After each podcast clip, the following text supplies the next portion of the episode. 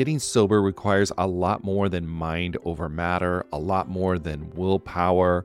It's about leveraging the support around you. People in recovery typically need a mix of medical help, emotional support, and changes in lifestyle to manage their addiction, not just mental determination. As both a therapist and someone embracing the recovery lifestyle, there's one tool I always recommend to people needing extra accountability SoberLink. SoberLink is a high tech breath analyzer system designed to help you get and stay sober. And here's why I love it you'll test the same day every day, eliminating testing anxiety. Friends and family receive instant test results, helping you rebuild trust and preventing relapse. Accountability is a part of that, and it's something to really be embraced. Devices have built in facial recognition so your support circle knows you're testing, and tamper resistant sensors flag any attempts at trying to beat the system so your sobriety is never questioned. So let 2024 be your best year yet. Visit soberlink.com forward slash TAM to sign up and receive $50 off your device. That's soberlink.com forward slash TAM. And let accountability be your guide. Look, Bumble knows you're exhausted by dating. All the must not take yourself too seriously and 6 1 since that matters. And what do I even say other than hey? well, that's why they're introducing an all new Bumble with exciting features to make compatibility easier, starting the chat better, and dating safer. They've changed, so you don't have to. Download the new Bumble now.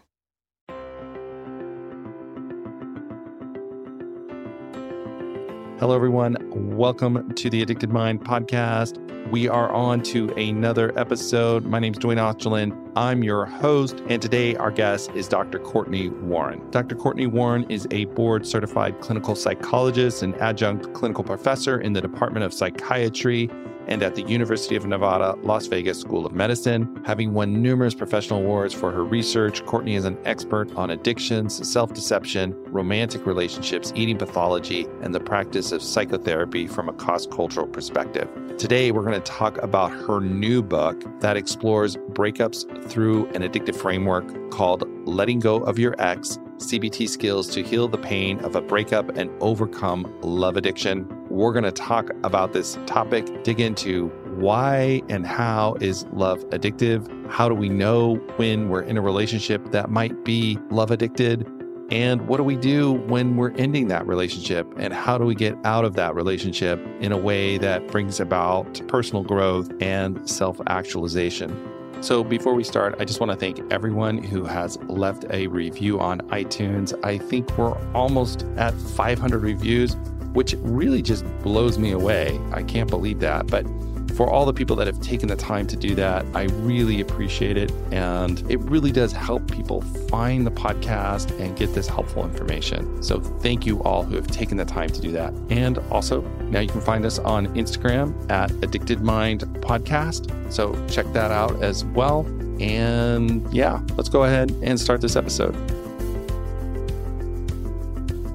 All right, everyone, welcome to the Addicted Mind podcast. We today are going to talk about love addiction, and my guest is Cortney Warren. And Cortney, let's just jump in, introduce yourself, and we're going to dig into this topic because I think there's a lot to be said about it and, and a lot of knowledge out there for people who are struggling. So let's just jump in. Let's do it. Well, my name is Dr. Cortney Warren, and I am a clinical psychologist and former tenured professor of psychology. And I really wanted to explore the idea of love as an addictive process through this book for anyone in the general public or any of us, which includes me, who go through an experience where they fall madly in love with someone. They crave them. They want to be with them. This addictive nature of romantic love. And then for whatever reason, it doesn't work and you break up.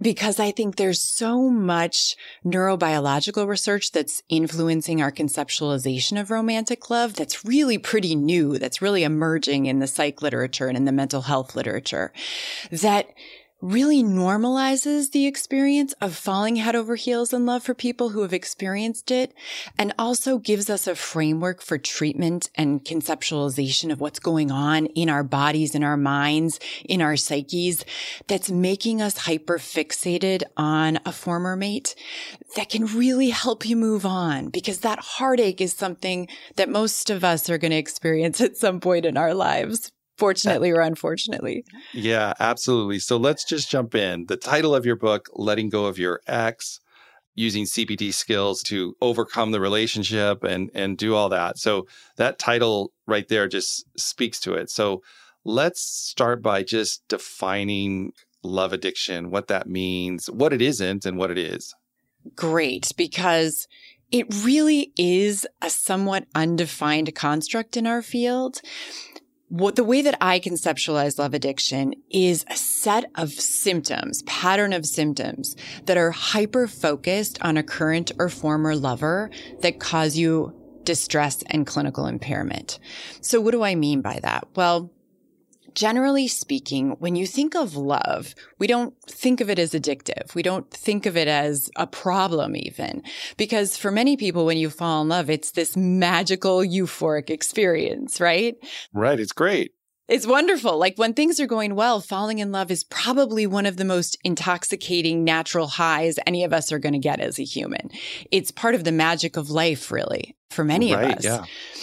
But when you fall in love with someone and then it doesn't go well, either because they're unhealthy for you or because they don't love you back or because you know intellectually and rationally that they're not a good fit for you, that this is just not a viable relationship, then it can throw you into a host of symptoms that really look very addictive in nature. It starts with thinking of your lover as your addictive stimulus. You want contact with them. You crave them. You obsessively think about them. You want to know what they're doing and who they're with. And so it becomes the focal point of your life, much like any other addictive behavior will, right? Where whether right. it's pornography or food or eating or substances, they really consume this central importance in your life kind of at the expense of everything else. And as they do that, you find yourself becoming overly interested and overly fixated on how to get close to the, them again, how to be with them, how to use them essentially. And oftentimes when you're going through a really bad breakup, you'll find yourself acting in ways either to get information about them or to distract yourself from your pain. So you might follow them or search for them on social media or drive by their house or even start stalking them just to try to get a glimpse of what they're doing and who they are and to feel close again because that closeness temporarily makes you feel better. But in the long run, what happens when you have this cycle of symptoms? That's again, it's obsessive thinking, it's emotional distress, it's cravings for information and contact and these acting out behaviors that ultimately harm you.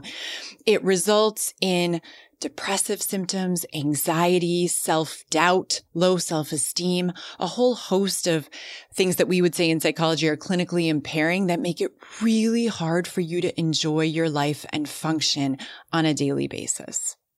And, and this is a little different from like just breaking up. Like I think when any relationship ends, there's going to be some loss and some grief, but this is this is different than that. Definitely. I mean, I think any breakup is going to be hard. Even if you're the one who are, is breaking up, even if you're the one doing the initiation, it's the end of a relationship with someone who maybe you once really loved or who you really care about or who just wasn't a good fit for you. And oftentimes that experience isn't fun, right? I mean, it's right. not great to, to end a relationship, but oftentimes in a love addictive breakup, what you see is this obsessionality in these core group of symptoms that really make it hard for you to move on, where you feel stuck to them. You keep going back to them. You doubt your decisions. You want more answers. You're in this churning, really, really painful, uncomfortable, heartbroken phase that is really impairing in a different way than a lot of breakups are.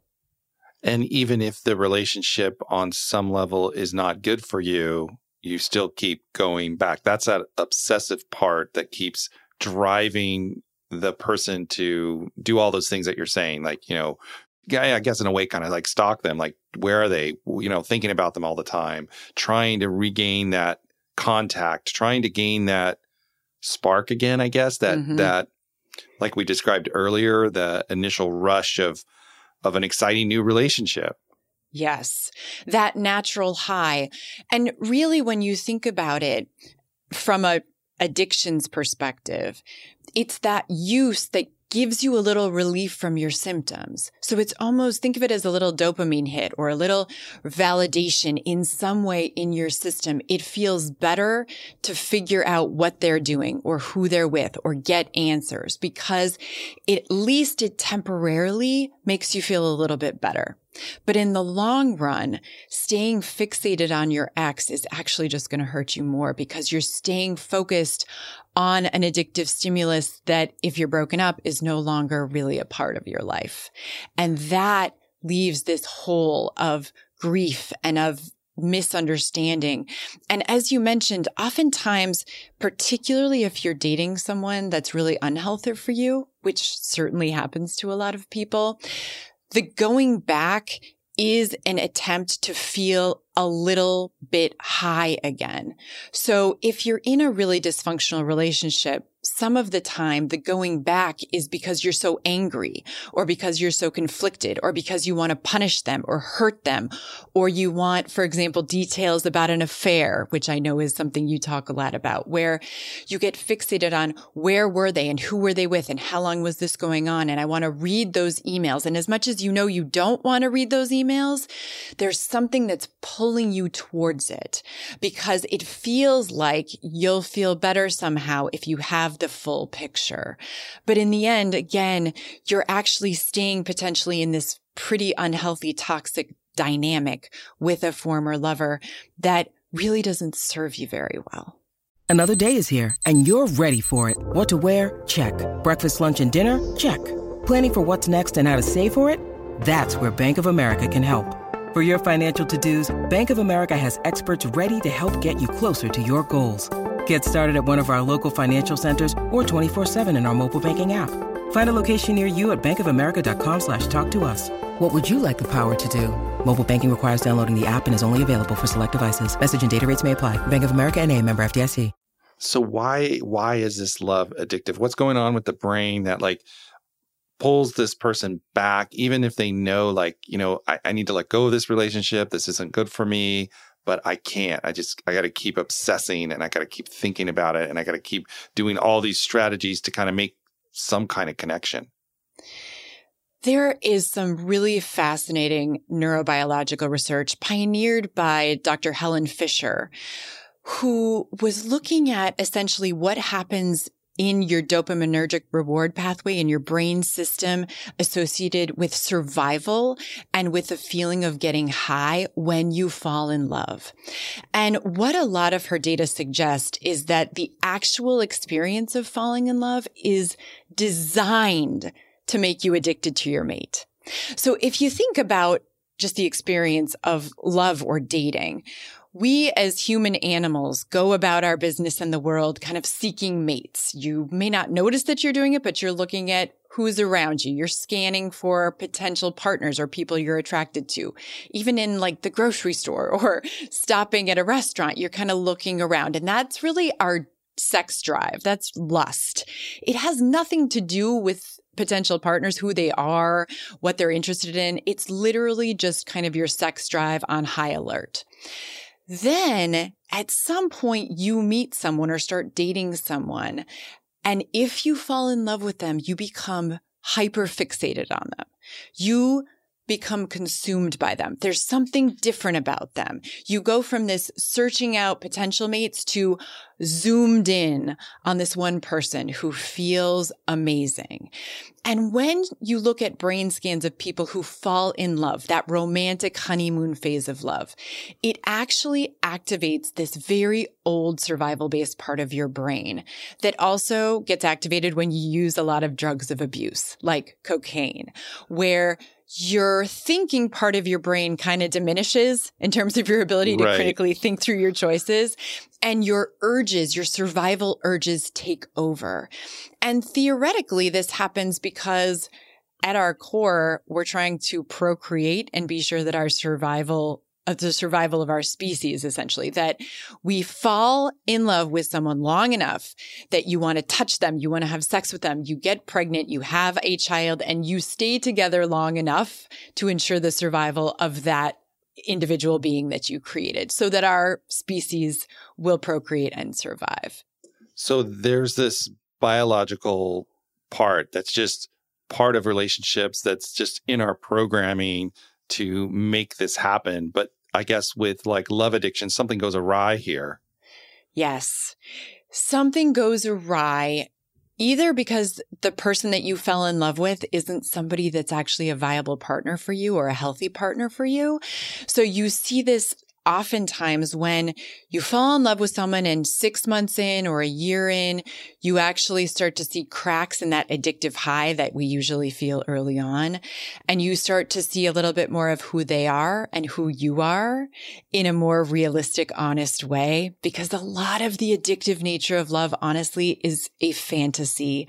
And that's something I talk a lot about in this book, how we lie to ourselves, because that's a research expertise of mine. And it's something that keeps you hanging on to people and things that actually no longer serve you, but you can develop a belief system that's really based in these very self-deceptive tendencies. Like when you fall in love, you're very likely to think they complete you and they're this wonderful, magical person and they're perfect, which is very socially reinforced, right? Right. Totally. But over, All over the time, place. yes, all over the place. You have to be with this person. But over time, you'll start to see who they actually are. You'll start to notice things you maybe don't like about them or things you don't like about yourself or ways that your attachment style or early childhood has affected your attraction to them. And maybe you realize that it's coming from a pretty unhealthy place in you as opposed to a really enhanced, evolved place in you. And so as those cracks start to happen, the addictive nature of love will keep you hanging on to this person, to this mate that you fell for, even when your rational mind says, ooh, red flag. Perhaps this actually isn't the perfect person. Perhaps this person actually isn't good for me. Or maybe I objectively don't even like them. Maybe I fell in love with someone who I believed was a certain way because of how I felt when I was around them and because of what I projected onto them. And because of my background, that felt familiar. And so I was drawn to it. But as I take a step back and as I get out of that addictive phase of honeymoon love, I'm now confronted with a much more honest, brutal truth that this actually may not be a healthy person for me.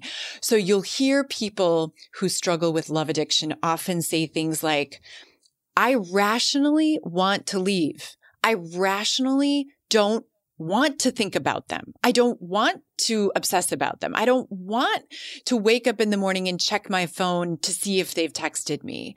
But I can't seem to stop myself. I feel driven. I'm compelled. I am literally have urges to be near them, which doesn't make any sense because my rational mind is starting to accept that this isn't a good choice for me. And that is such a common experience with any addiction because you have this conflict between what you know you want to do or what you think is good for you. And then these behavioral and physiological and emotional cravings and urges to keep using something that really isn't very good for you. Right. And and before we started recording, we were talking about like process addictions and behavior addictions. And a part of me is wondering that there's a piece of this that we need, like you said, because it's about survival of our species. It's also about how we connect. But then something happens for some individuals where this piece gets gets hijacked, I guess. It's Mhm. it's I don't know if this is right. And you can tell me it gets over responsive to these cues, maybe, Mhm. and then they get stuck in this addictive loop where this reward system of connection and loss, I guess, kind of wired together, get them into that like that obsessive, like I can't let this go. If I let this go, I don't know. If I let this go, it's gonna I'm not going to survive. Absolutely. I really do think that that's how it works. And when we look at gambling behavior or porn addiction or even eating, you will see those same patterns where in the moment you can get yourself into this addictive cycle of feelings, thinking, and behaviors that are so damaging to you and so damaging to all of us, so impairing, so painful that I think are very much driven by these biological experiences that are happening unbeknownst to many of us in our own brain mechanics that make it so hard for us to stop using and get unstuck. And so when I think about the treatment process and the way that I really wrote this book, the first step to really understanding the addictive nature of a love addicted breakup is stopping those symptoms that you're experiencing in the current moment that keep you focused on your ex or keep you focused on the next porn that you want to watch or the next slot machine that you're going to play. Because really treating addictive behavior starts with stopping the symptoms that you're having in the moment that are feeding your misery and actually keeping you focused on your addictive stimulus. So that's things like cutting off contact with your ex, getting rid of the stuff in your household and in your environment that reminds you of them, setting healthier boundaries with them and with yourself uh, about how much contact you're willing to have. That might mean not having an active communication with them on social media. It might mean not communicating with mutual friends for a little while. Things that really are designed to stop your symptoms in your, in the moment and give you some self efficacy again, where you actually see that you do have some control over what you're experiencing and that there are things you can learn to do to help yourself in the moment so that you don't feel so bad. And then, so, uh, so yeah, go I, have ahead. A, I have a question about that that's kind of coming up for me. So, a person who may not be struggling with this addictive process, they might be able to do these things. Like they they might be able to say, you know, I, I'm sad. This is awful that it's ending, and I'm disappointed. And but you know what? I need to cut off contact. I, I'm just I'm I'm going to do these things like you're you're saying. But for a person who is in an addictive state or in a love addictive state, doing that, I'm guessing, feels much more overwhelming, much more like intense to, to be able to say, okay, I got to cut off social media. I'm not going to follow them. I'm not going to, I'm not going to like check out who, who are, who are they seeing? Are they seeing someone else? Or I'm not going to try and re-engage. They just, it's like that doing that is, I want, I want to say terrifying, but I don't know if that's, that's exaggerating or if, if that's too much, but uh, just to kind of understand like the difference between like kind of a healthy way of how this process works and this addictive way. I think in a more quote unquote normative breakup where you don't have such a strong love addictive pull, there is an awareness that the relationship is over. There's a version of an acceptance of that. And there probably are mechanisms that any of us will do as we're going through a breakup that help us that don't feel as excruciating. For example, cutting off contact when you've broken up is hard, probably for anybody. But if you aren't in a love addicted breakup, that's sort of the next part of your journey towards breaking up. Right. Right. Right. And It's it doesn't- It's kind of a natural part of the process. Yeah, it doesn't consume you in the same way. It doesn't occupy you in the same way.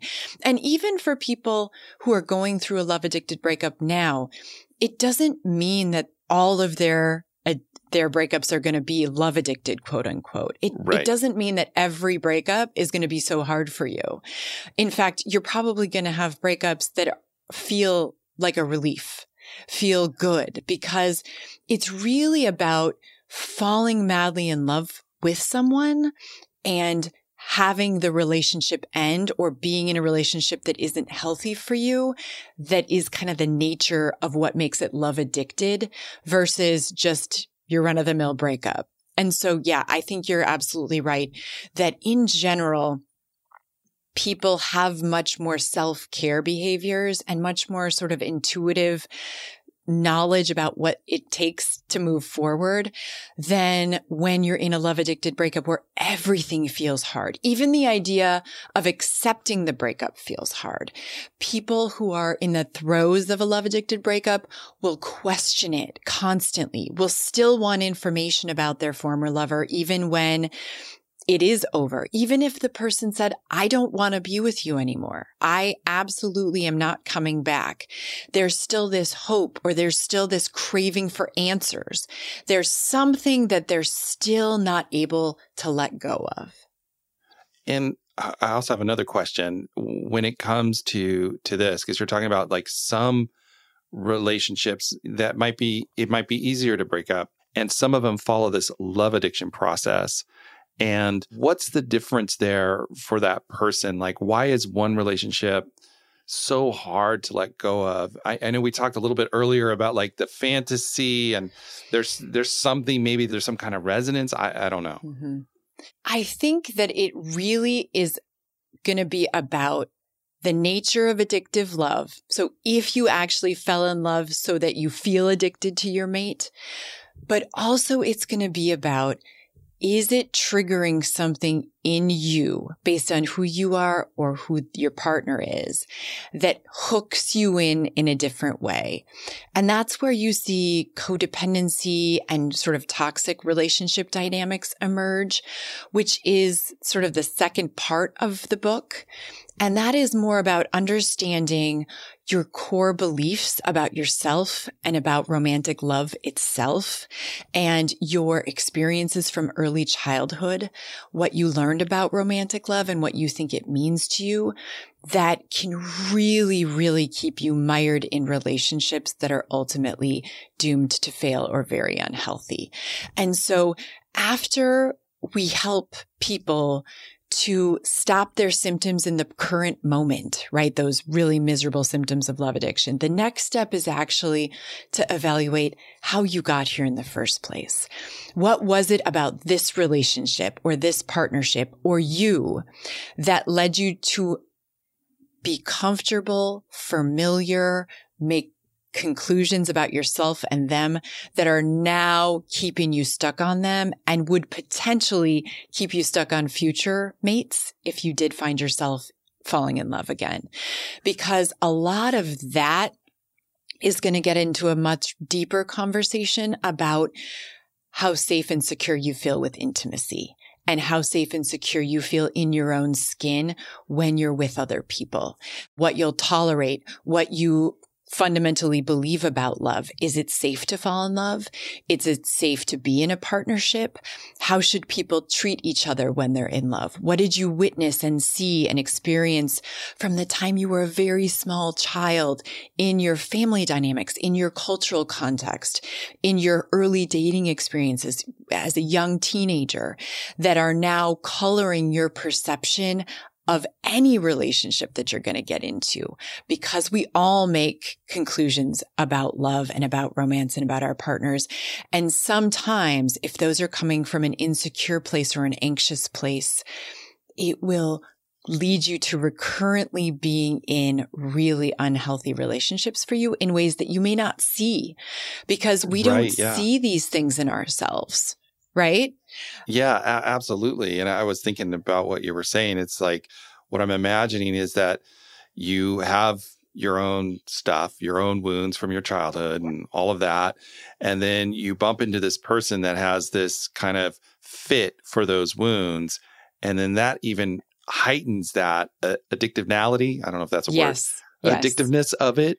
So that kind of answers my question what I was asking earlier, which was you know why are some relationships you know they don't they don't have that power and then these other relationships do and if you have this unresolved part then they connect and they kind of fuse together. That's what i'm mm. imagining.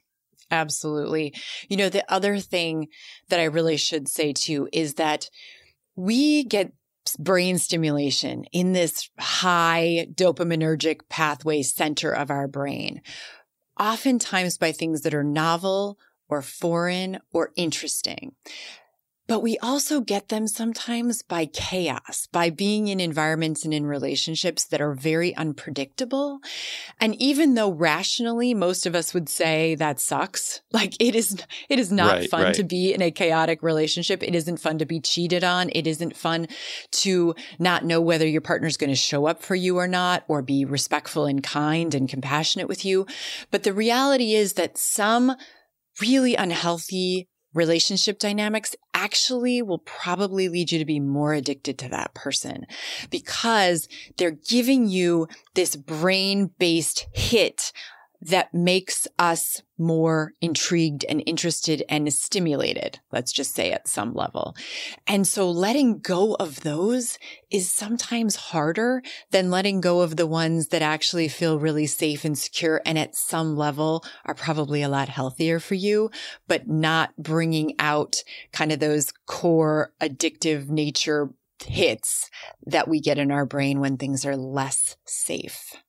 And I would imagine too in our society, we're we're con- constantly told that you know love is supposed to look this way, which is passionate and energetic. And if we have all these kind of maybe mythologies about what love is, I would imagine that kind of feeds into this process too, because like you said, uh, wow, this craziness that's going on, this this intensity, and we get stuck in that. No question. There are so many cultural messages, particularly in Western cultural contexts like ours, around finding your one true love, that you have a soulmate, that when you meet this person, love is enough to make a relationship work. It's bound to work because you're so madly into each other that clearly this is going to be there forever. It's even in a lot of our marriage vows. But the reality is that a lot of it is really not true. It's based in these sort of core foundational lies about what romantic love is and what it should look like and what it should even feel like. You know, the idea that you can maintain that honeymoon in love feeling for the entirety of a long term relationship, you know, that would be an outlier. That's probably not a realistic assumption, but it's really the way that love is portrayed in our cultural context.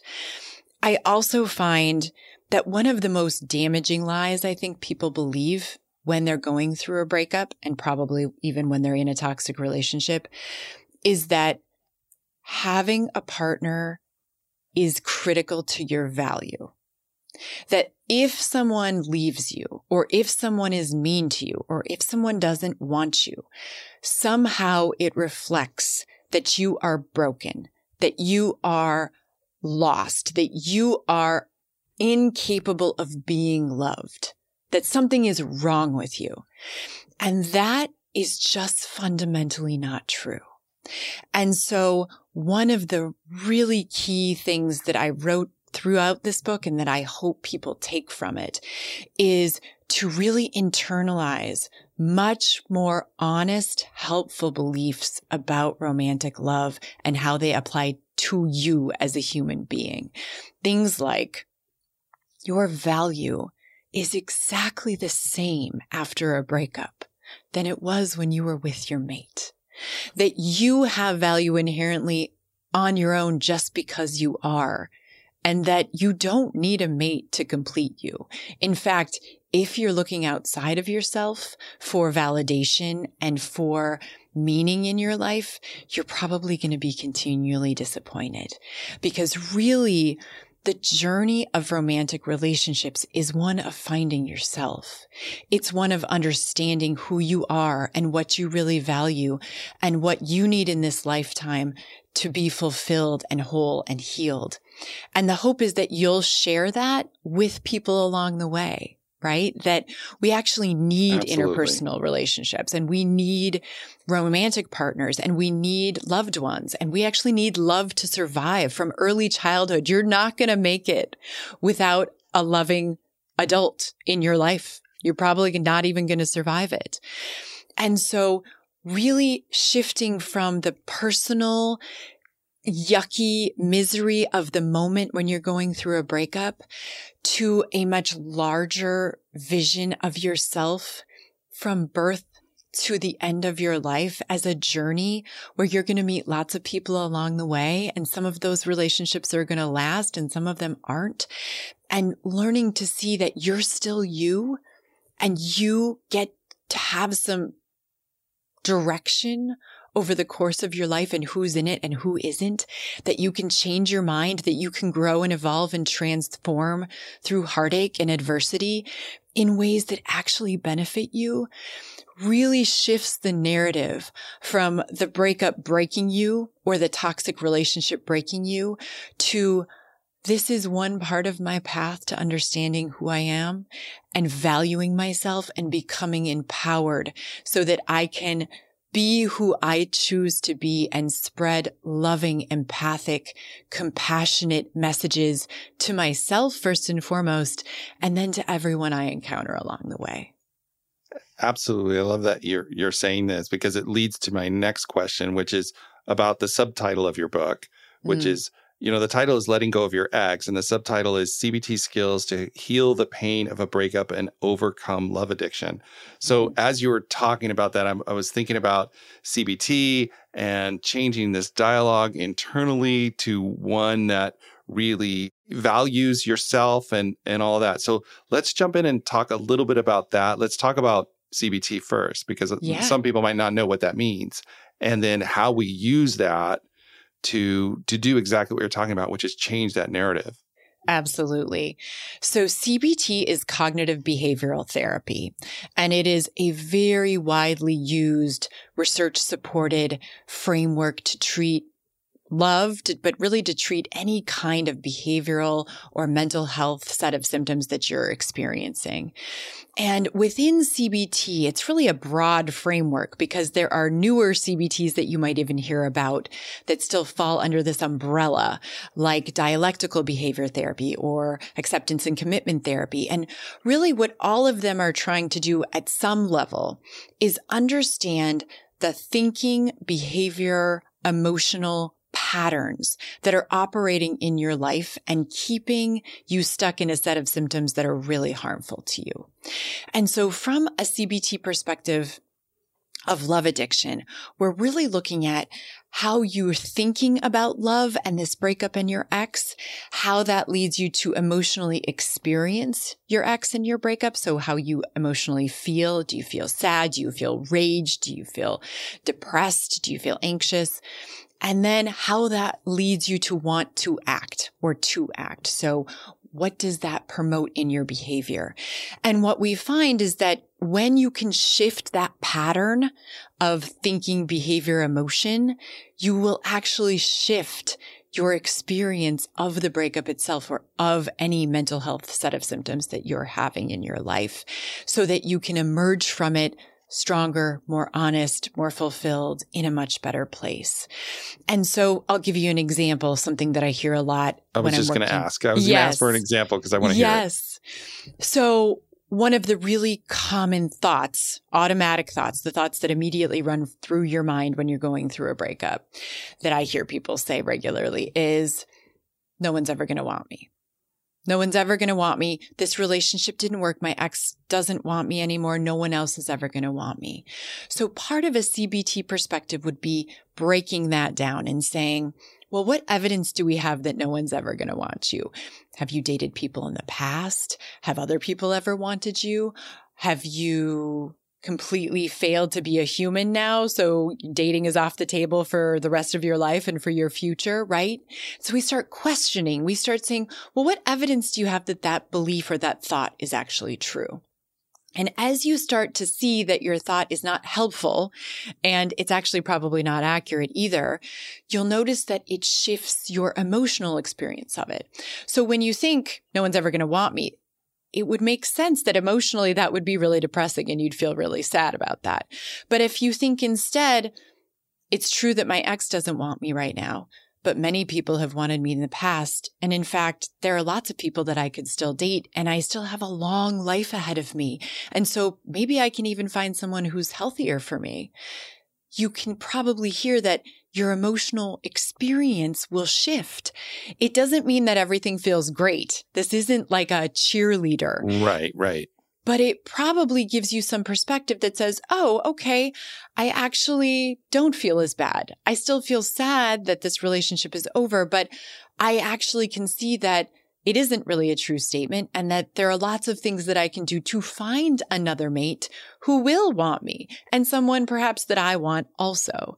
And as that shifts, your behaviors are going to want to shift as well. So if you are stuck in the first loop of they're never going to want me, I'm never going to find anyone, and then you feel sad, your behaviors are also going to follow suit. So you're probably going to want to stay in bed and cry and look your ex up on social media to see who they're dating. Right. That's what I was just right? thinking. Yes. And fa- fixate, obsess over the details of your breakup or anything that you know that they're passionate about or that they're doing or ways you could run into them the more you can shift your thinking and emotions, the more you'll be able to get up and say, well, I'm not going to look for them on social media. I actually am going to actively choose to work on my thinking patterns and the de- amount of time, the degree to which I'll give energy to them. And I'm going to focus on myself instead. And so instead of looking for them on social media, I'm going to get up and I'm going to call my best friend and I'm going to go meet them for coffee and I'm going to go to the gym and I'm going to focus on helpful self healing behaviors that I can do today to get myself out of this cycle. And if you do that every day, slowly but surely, this amazing thing happens which is that your symptoms will start to diminish and you'll open up space and energy and time for you to actually get into some of those deeper questions that you and I were talking about, right. about who you really are. And what do you want for yourself now? What do you value? What matters to you? Are there amends that you want to make for how you handled your romantic relationship and breakup? Are there relationships that you've neglected that you really want to get back into and devote time and energy to? Are there ways that you really violated your own moral compass or that you were really inauthentic to yourself and to who you want to be that now you can actively understand and make direct active efforts to shift? And so you're really opening up this place of freedom where you are giving yourself an opportunity to transform through your symptoms and transform through the pain into a space that is a bit daunting and scary. I, I want to make that really clear. Sometimes with freedom comes great anxiety and trepidation because you're now also more responsible for the choices you make. But with that choice and that opportunity comes freedom to create your next life, to understand how your early childhood and your beliefs about love negatively influenced your past relationships so that you can create new ones that don't have the same baggage attached to them. So that ideally you'll lust for people, you'll fall in love with someone who actually is really healthy for you, who actually shares your value system and wants to share a life with you and loves you including all of your blemishes and all of those things that any of us would say, well, I love my spouse or I love my mate, but I don't like everything about them, but I choose them anyway. I choose them and I see the things that I don't like because relationships are a choice. Being in a relationship is a choice. Period. End of story. And so the more you can choose people and choose to be in relationships that fill you up, that heal you, that make you feel good about who you are and do the same for your partner, the more you will get into a phase of attachment with a partner that is safe and secure, but also really, really wonderful and brings fulfillment and peace to your life instead of heartache and pain. Yeah, I, I, I love what you just said. I mean, it just fills me with a lot of joy because there's so much hope out there. And I think like your your book gives them that starting path where, you know, we can feel so overwhelmed in these experiences and just don't know where to start. But like you said, there's there's a path here that you can start to follow to be able to get to that space where you can be congruent with yourself and choose the relationship that fits for you and maybe outsmart a little bit of our own biology, if that makes sense, so that we can function a little bit better and really get the things that we, we that are meaningful to us that that we really want and and enjoy. You know, one of the things you just said is so critical that I, I really want people to understand is that we have biological urges to do a lot of things that aren't good for us. Yeah. And I, you know, right. And I think so often when we think about addictive tendencies, we want to say that we don't have them. We want to say, well, no, I don't crave chocolate or I don't want to go look at that porn. It's somehow a character flaw of mine that I fell in love and am now addicted to this person. The reality is that we are actually animals. We're human animals and our biology is very old in some ways. It's very animalistic. And what separates us is our ability to critically think and make choices about how we're going to respond to those urges. And so one thing that I really say to anyone I'm working with and that I would want anyone out there to know is that falling in love does not mean something's wrong with you. And falling in love with someone who's really bad for you doesn't mean that something's wrong with you. It's just information. You're biologically wired to want a mate and to want to fall for them. So there isn't anything wrong with you. The choice becomes, I'm having this set of symptoms that is really painful. How am I going to get myself out of it, let go of my ex so that I can focus on myself and who I am and make deliberate choices based on what I think is healthy and good for me in spite of any biological urges that I might have. And we're all in this together. We're all in the same boat. Research suggests that pretty much all of us, if we're in relationships by choice and not in an arranged marriage, will have our heart broken at some point in this lifetime. You will fall in love with someone and it will cut you in a way that is utterly excruciating. Yeah. And you're also very likely to do that to somebody else. So as much as we, you know, are very mired in our own pain where we're going through heartache, which makes sense because at some level we're, you know, somewhat narcissistic, selfish beings because we exist in our own minds in many ways. Yep remember that there are just as many people coming in and reading my book because they can't get over you because you were this ideal person that they completely fell for. And now they realize that it isn't going to work or you didn't want them. And so I so encourage all of us when we're going through romantic relationships and breakups to remember to have compassion. Try to be the best of what we can be as humans because goodness knows left to our own devices, we can be absolute monsters. We can absolutely crush other humans in ways that is heartbreaking and cringeworthy. And so even if you're going through a breakup that's easy for you, remember that it might not be easy for the person that you're leaving or that isn't coming along for the rest of the ride with you.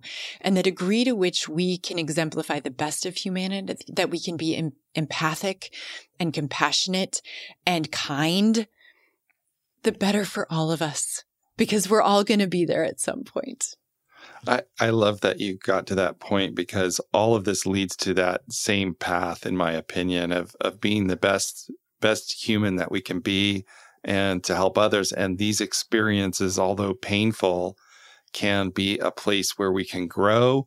And what I, I love too is there's books like yours out there that can help guide the way and, and give you some direction. So I love to ask one question at the end of every podcast of, of my guests. And, and that's if, if someone out there is struggling mm-hmm. and mm-hmm. maybe they don't know what to do or they're in this situation, and you could tell them one thing, what would be the one thing you'd want want them to know?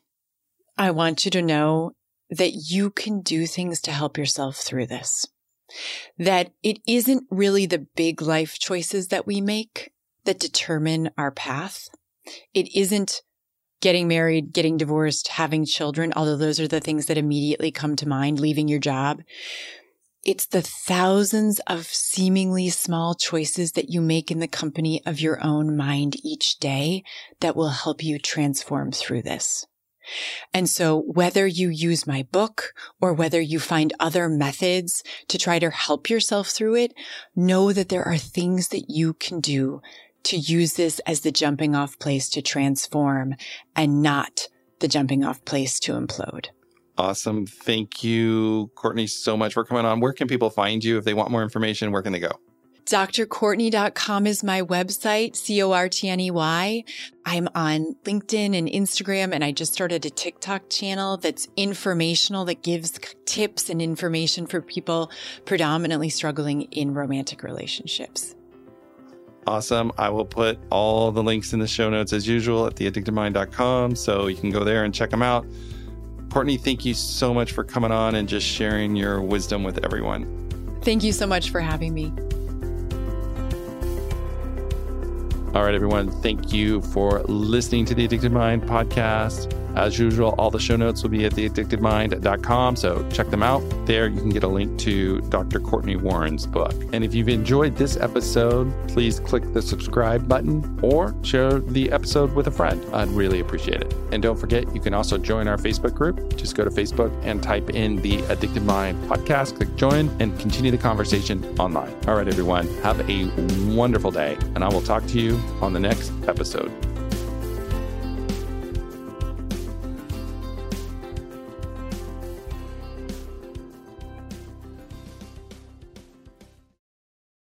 I'm Madeline, and I'm the host of the Happiest Sober podcast. I got sober in my 20s after a decade of gray area drinking, and the greatest plot twist of all time was realizing that alcohol, the thing that I thought made my life the most happy and fun and exciting, was actually the exact thing preventing me from living my happiest and best life. My mom is 40 years sober, and she joins me on my podcast very often. I like to call her my part time co host, and I also bring you solo episodes where I share my top tips, tricks, and mindset shifts in sobriety, and lots of how how to's for navigating all the things sober, from weddings to parties to holidays to bachelorette parties to trips. I'm also joined by so many guests who come on and share their sober stories, and they're all so, so inspiring. I'm here to show you that life doesn't end when you quit drinking. In fact, it's very much the opposite. And no matter what your relationship was with alcohol, life can be the absolute happiest when you're sober. New episodes come out every Tuesday. You can listen to Happiest Sober podcast wherever you get your podcasts.